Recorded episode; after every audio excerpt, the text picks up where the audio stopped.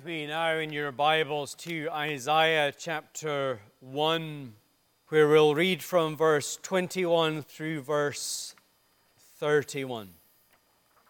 How the faithful city has become a whore, she who was full of justice. Righteousness lodged in her, but now murderers. Your silver has become dross, your best wine mixed with water.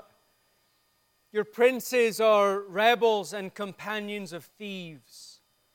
Everyone loves a bribe and runs after gifts. They do not bring justice to the fatherless, and the widow's cause does not come to them.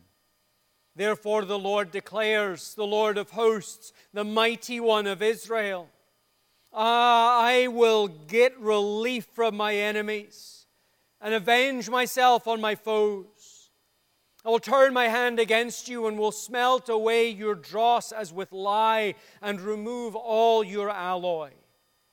And I will restore your judges as at the first, and your counselors as at the beginning. Afterward, you shall be called the city of righteousness, the faithful city.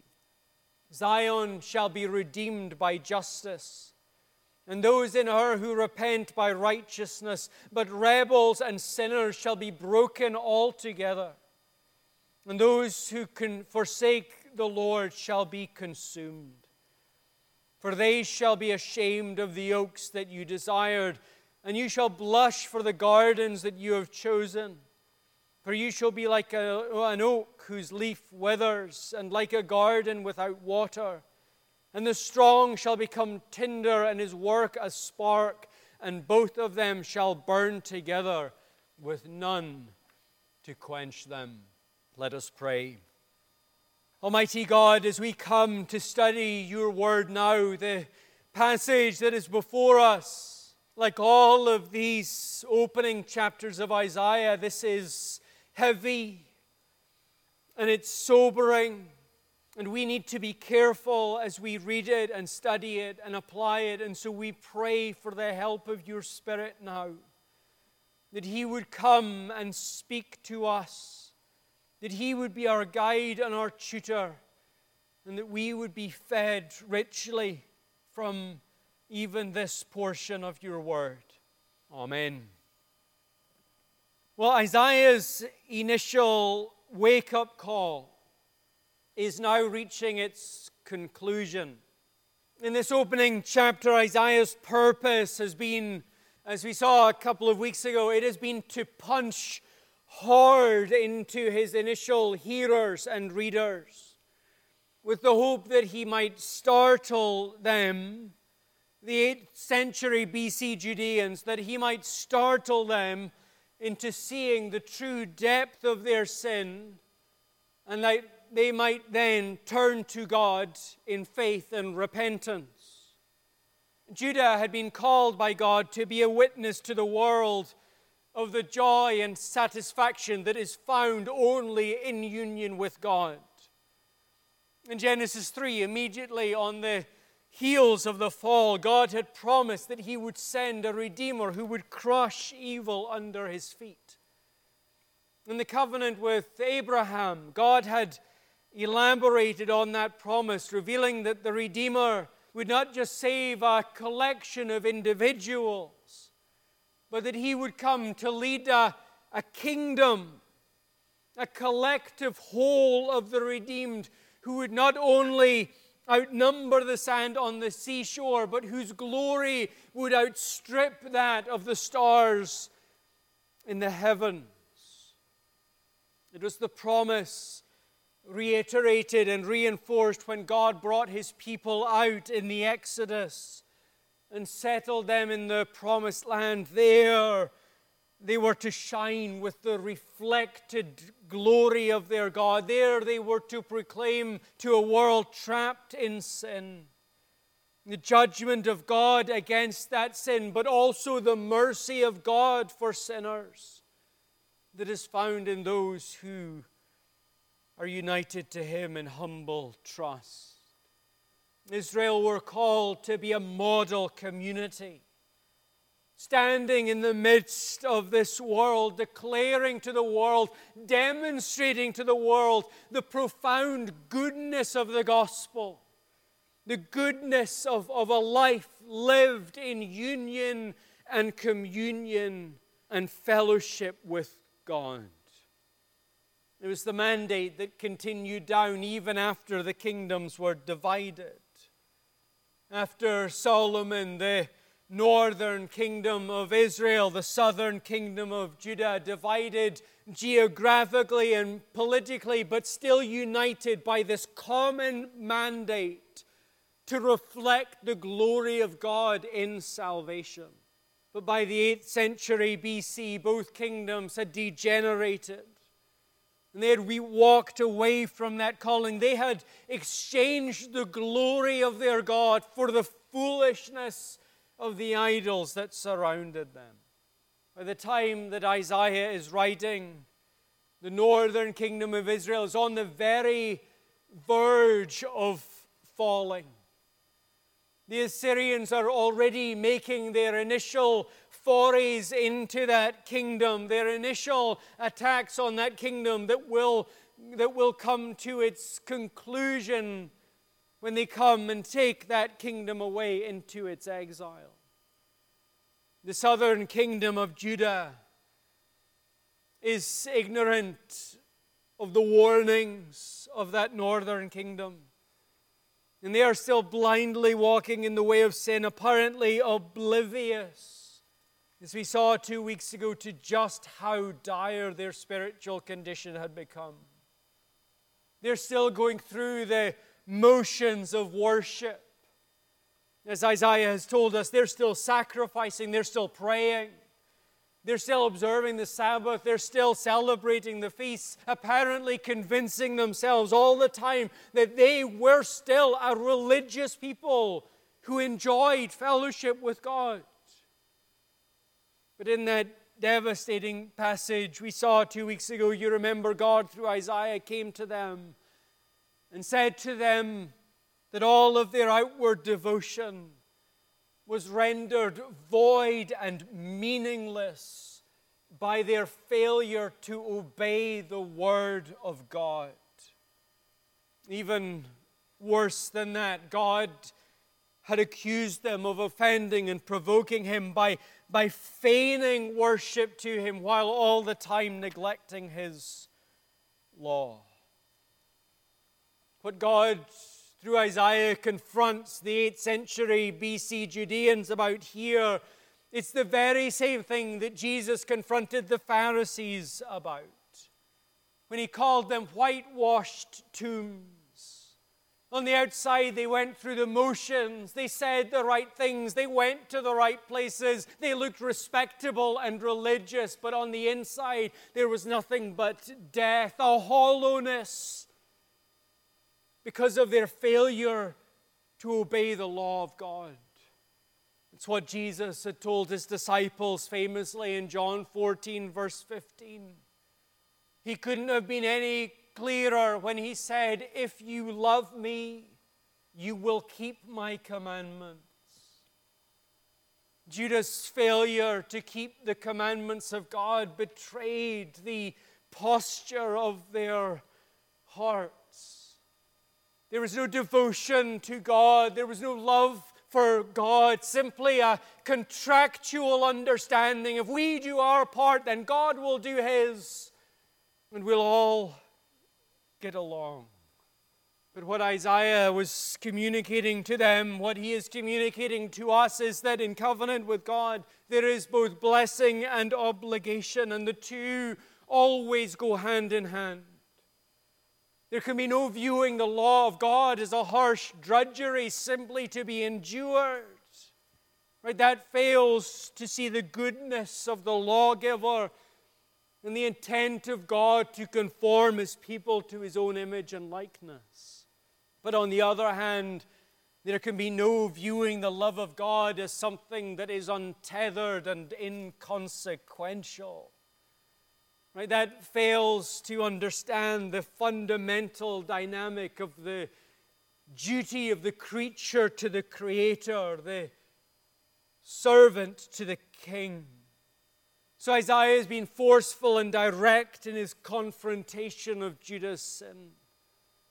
But before he moves on to the next step, in which he will describe in detail the judgment of God that stands against them, Isaiah here, as it were, gives one last call to them that they might see the reality of their spiritual condition, that they might see just how far they have wandered from God, and that they might repent of their sin and lay hold of Him by faith. And so, in this final section of chapter 1, Isaiah focuses in here, in this final punch, in this final push. Isaiah focuses in here specifically on how their spiritual degeneration had become manifest in their social breakdown. Now, Isaiah has hinted at this already.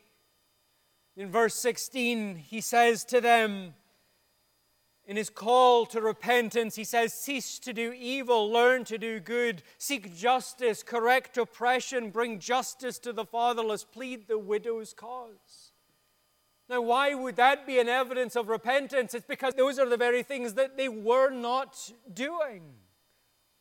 He has already made this clear to them that, that God is aware of their corruption and their failure to uphold the standards of the covenant. Isaiah has already made clear to them that they have developed a profound self centeredness that aimed at their self advancement, even if it came at the cost of others' well being, or maybe better, precisely coming because they are depriving the most vulnerable in their society. But now Isaiah focuses in on this. He drills down deeper and he lays bare for his readers just the extent to which this corruption has poisoned their society. It's encapsulated in what we find in verse 23. He says, Your princes are rebels and companions of thieves. Everyone loves a bribe and runs after gifts. They do not bring justice to the fatherless, and the widow's cause does not come to them. Did you understand in just one verse? That is a description of total social breakdown. That's a, that's a dystopian picture of a society in which no one can be trusted. And those who hold positions of power are not using them for the welfare of those under their care, but they are only using their positions to advance themselves. It's a society that runs on the principle of quid pro quo. You scratch my back and I'll scratch yours. It runs on the principle that everything is relative and power goes to the, to the one with the deepest pockets and the best connections. Its cruelty lies, of course, in the fact that it then leaves those who have no pockets and no connections as just the dregs of society to be trampled on, used, and abused. There's no justice there's no righteousness. There's no upholding of law. There's no order. And this is bad enough in, in any society. Any society that descends into, into this descends into a paranoia and a self consumption. All right, if there is corruption like this amongst those who are entrusted with power in any society, it will lead to, to terror in that society. But you understand, Isaiah here is not giving a commentary on governmental probity. Isaiah's point is that this is so bad, so particularly bad in Judah, because they were supposed to be the polar opposite of this. They were supposed to be the, the very place on the face of the earth where if, if there was any place to be found where righteousness and justice and truth was upheld, it was to be in Judah. If there was to be any country on the face of the earth where the poor were cared for, where equity was its defining mark, it was to be Judah. That's why this is so bad because they were supposed to be the people who, who reflected the nature of the God to whom they had been joined in their salvation. They were to be defined by His character and bear His likeness. Right? The equivalent now is the church. Right? We, as the New Testament people of God, we are to be marked by a love for justice and equity. We are to be a people who are compassionate towards the disadvantaged, a people who are marked by a distinct desire to bear one another's burdens. Right? We see it throughout our New Testaments. But I think it's encapsulated in what Paul says in Colossians 3 when he gives the clear command to the church put on then as God's chosen ones, holy and beloved, compassionate hearts, kindness, humility, meekness, and patience, bearing with one another, and if one has a complaint against another, forgiving each other. As the Lord has forgiven you, so you also must forgive. And above all these, put on love, which binds everything together in perfect harmony, and let the peace of Christ rule in your hearts, to which indeed you were called in one body, and be thankful. This is who we are called to be.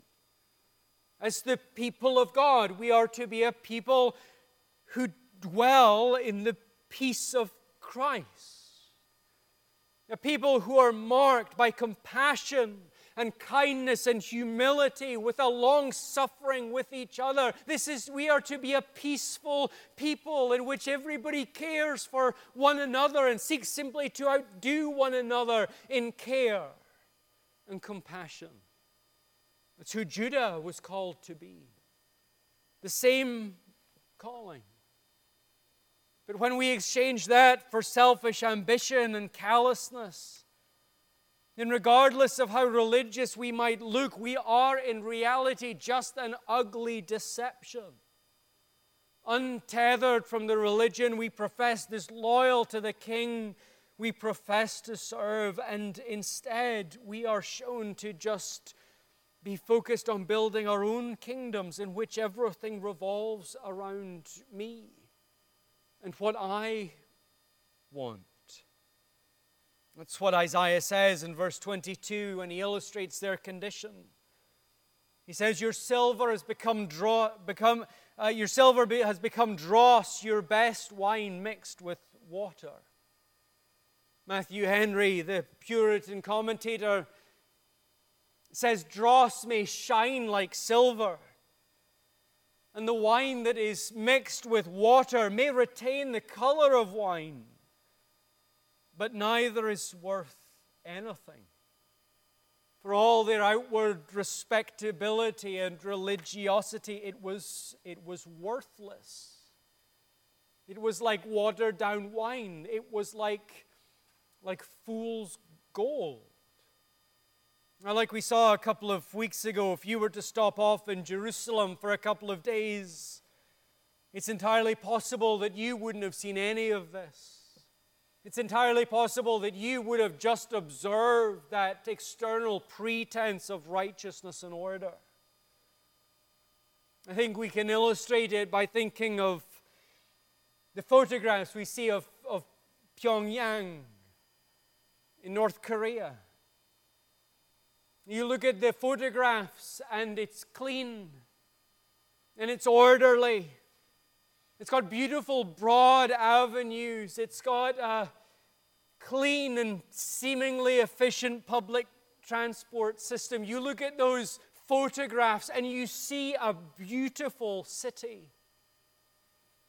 But there's always something missing from those photographs, and it's, it's people. You see those broad avenues, and there's just one man on a bike coming down a six lane highway. You see the public transport system, and there's a few people coming on and off, but it's not the crush of the New York City subway. It looks good, but it's hollow. Right, what Isaiah is saying is that 8th century BC Jerusalem had become a religious Pyongyang. There was a, a, pretense of righteousness, a facade. They were ostensibly religious. They appeared to have order in their society, but it's hollow. Right, Isaiah goes on, he puts it vividly. He says, Behind the trappings of the prince, there is in reality a gangster who just uses his power to manipulate and control. Behind the regalia of the courts, you just find a hand that's held out for a bribe. And notice just how far this went. This wasn't just a few bad apples spoiling the barrel. Right, to probe his illustration a bit more, when you water down the wine, all of it is affected. You cannot pour out a glass of unwatered down wine. But even more, he doesn't say that their silver has become mixed with dross, with impurities. He says that their silver has become dross. That's all it is. Right? It's a picture of deep and total corruption. And this is heartbreaking. That the people of God should ever become so ungodly is it's heartbreaking. And in a sense, we can understand when those who are not Christians act this way. Like we, we aren't shocked when sinners sin, or at least we shouldn't be shocked when sinners sin. We might look at just a civil society that degenerates in this, and it might disappoint us or frustrate us, but it doesn't, it doesn't surprise or shock us. But, but when those who are united to God as His covenant people turn away from Him to indulge their greed and their self centeredness like this, it is ugly. It's twisted. It's, it's not fitting. Well, we might, well, it's not right for someone to say that that they don't go to church because while they love Jesus, it's, it's his people they can't stand. Well, it's not right for someone to say that, I think we can understand it. Right? When the religious turn their backs on God and even use the worship of God for their own advancement, it is repulsive. That's what Isaiah is describing here. This is ugly, it's repulsive, it's twisted, it's rotten. But wonderfully, God promises that He will not let the wicked win the day. God promises that He stands. Even though none others do, He stands as a king who has not forgotten righteousness. He stands as a judge who has not forgotten justice. And so, this evil, this corruption will not be allowed to win. And God promises that He will bring His vengeance to bear upon those who have brought such evil. And the language that's used here, it drives home to us the extent of God's hatred towards sin. Look at verse 28. But rebels and sinners shall be broken together, and those who forsake the Lord shall be consumed. Or verse 31 And the strong shall become tinder, and his work a spark, and both of them shall burn together with none to quench them. The commentator Alec Motyer says about these verses any facile statement that God always hates the sin but loves the sinner needs to be countered by Isaiah's insistence that those who transgress are my foes and my enemies. They have made themselves the adversaries of the helpless. Therefore, the sovereign Lord holds them as his enemies. There's no pulling of the punches here. There's no softening of the point. Isaiah is saying, God through Isaiah is saying, this is personal. And God is personally and not just propositionally offended by sin. And so he will personally bring the sinner to justice. And then you understand this is good news. You want a God who hates evil. You want a God who, who is resolved to bring the wicked to account.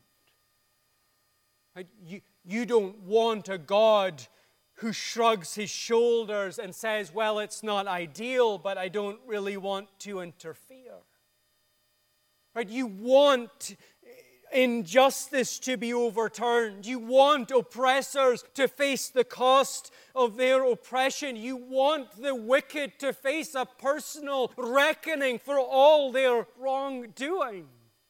And so, this is good that God should come here and say, I will not stand for this. I will bring them to account, and I will vindicate my people, and I will vindicate my name. And those religious hypocrites, they personally will face my avenging wrath.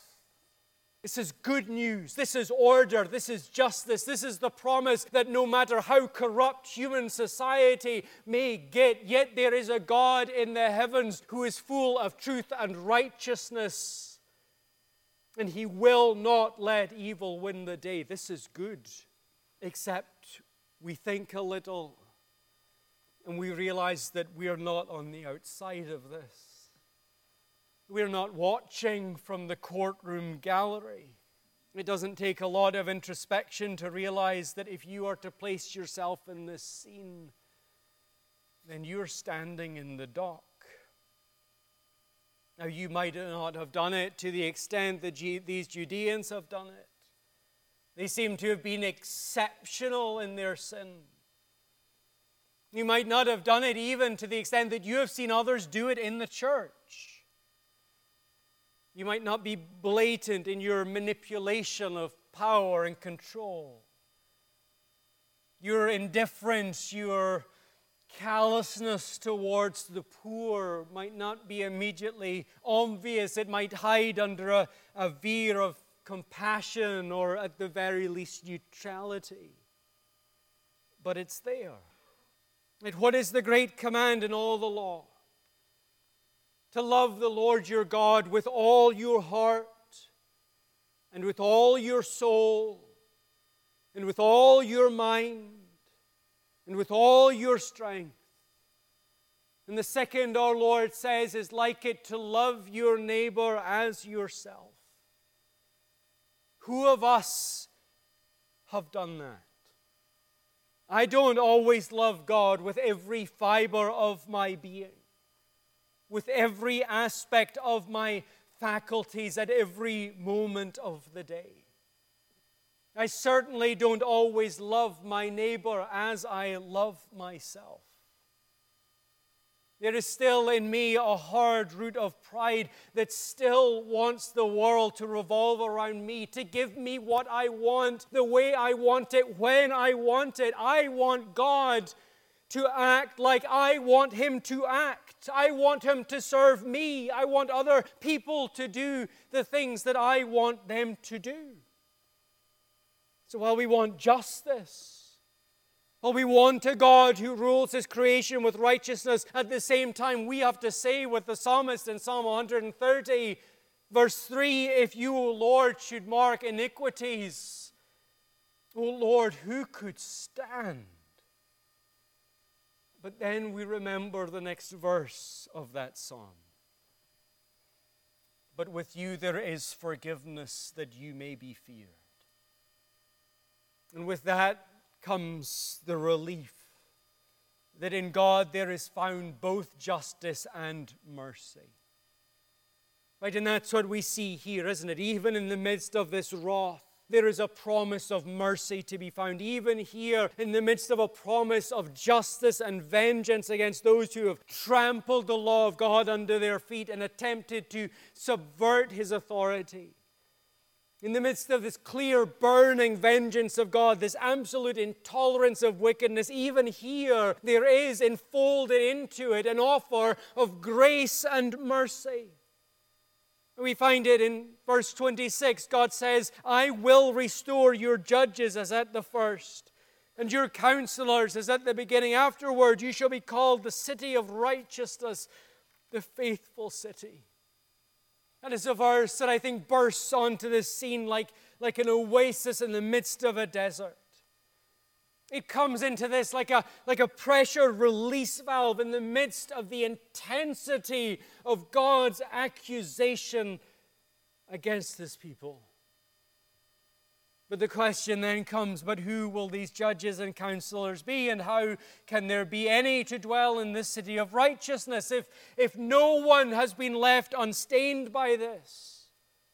Then how can there be any reformation and not just total destruction and devastation?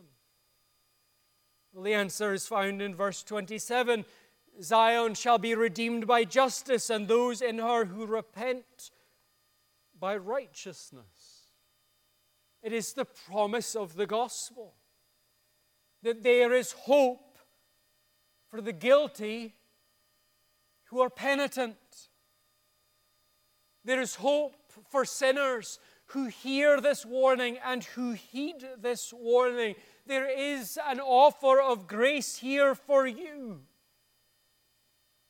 The wrath of God stands against you in your sin, but God, through Isaiah, says if you give up that sin, if you turn away from your self centeredness, if you turn to God and you cast yourself upon His mercies, then you will find forgiveness. But verse 27 is good news. It shines into this darkness brightly and vividly. It dawns in the night of this dark passage. But if we think a little more, we realize that this is enigmatic. And if we pause and read it again, it seems self contradictory. How on earth can we be redeemed by justice if it is the justice of God that stands against us in our sin? How can the penitent be redeemed by righteousness if it is the righteousness of God that condemns us in our sin? Mean, we look at this and we think, I thought the point of this uh, passage is to drive home to us the, severity of the justice and righteousness of God. So, what can it mean? Well, it's left enigmatic here. But in chapter 53, Isaiah will lift the curtain a little. And he'll at least give us a clue into how this is resolved when he tells us of the suffering servant. And he says that this great enigma of the gospel will be solved by his own bearing the weight of our sin. But even that is murky. And it will remain murky until we see all of this gloriously resolved in Christ. 1 Peter 3:18 Christ also suffered once for sins the righteous for the unrighteous that he might bring us to God. Or Romans 5 8 and 9 God shows his love for us in that while we were still sinners, Christ died for us. Since therefore we have now been justified by his blood, much more shall we be saved by him from the wrath of God. The most astounding act of grace and mercy to the holy, undeserving God in Christ went to the cross to bear the penalty of his own law against our sin so that John 3:16 whoever believes in him will not perish as the wicked are destined to do, Isaiah tells us, but will instead be granted everlasting life. It is the cross that is the key that unlocks all of this. It is at the cross that justice and mercy meet. It is at the cross that the sinner is redeemed by justice and the penitent by righteousness. We want to shy away from this. We want to write this off as the stuff of the hell, fire, and brimstone preachers of a bygone era. My hometown of Dundee in Scotland, there was a minister called John McPherson, but his nickname was Hellfire Jock. And that sounds okay for the 19th century. We can understand there being hellfire jocks in the midst of the stern and austere 19th century, but, but we are 21st century sophisticates.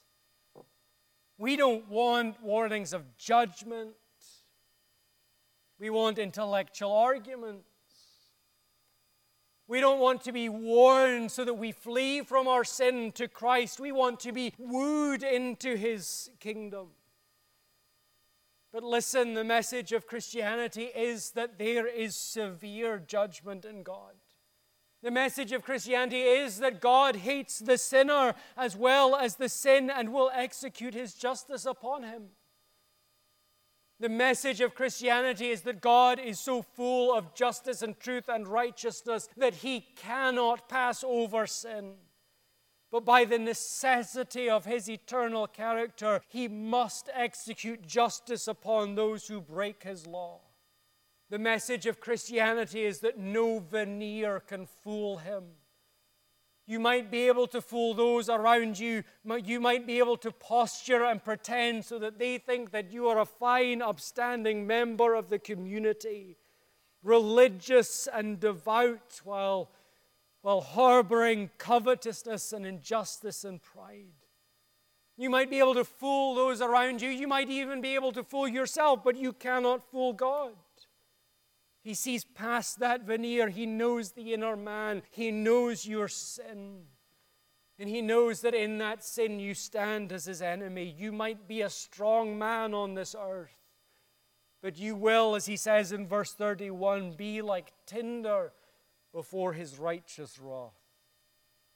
But listen, the message of Christianity is also that in his wrath, the Lord remembers mercy. And the gospel is extended to you this morning as it was extended to these Judeans.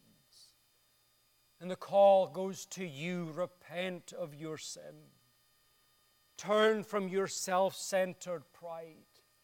Humble yourselves before God. Confess your need to Him and trust in Christ for the forgiveness of your sins, and you will be saved you will be redeemed from your slavery to sin, and you will be set as a free man, as a free woman in the city of righteousness to enjoy union and communion with your God. Let us pray. Our Father in heaven, this is heavy, heavy ground that we are walking through. And it's hard and it's difficult.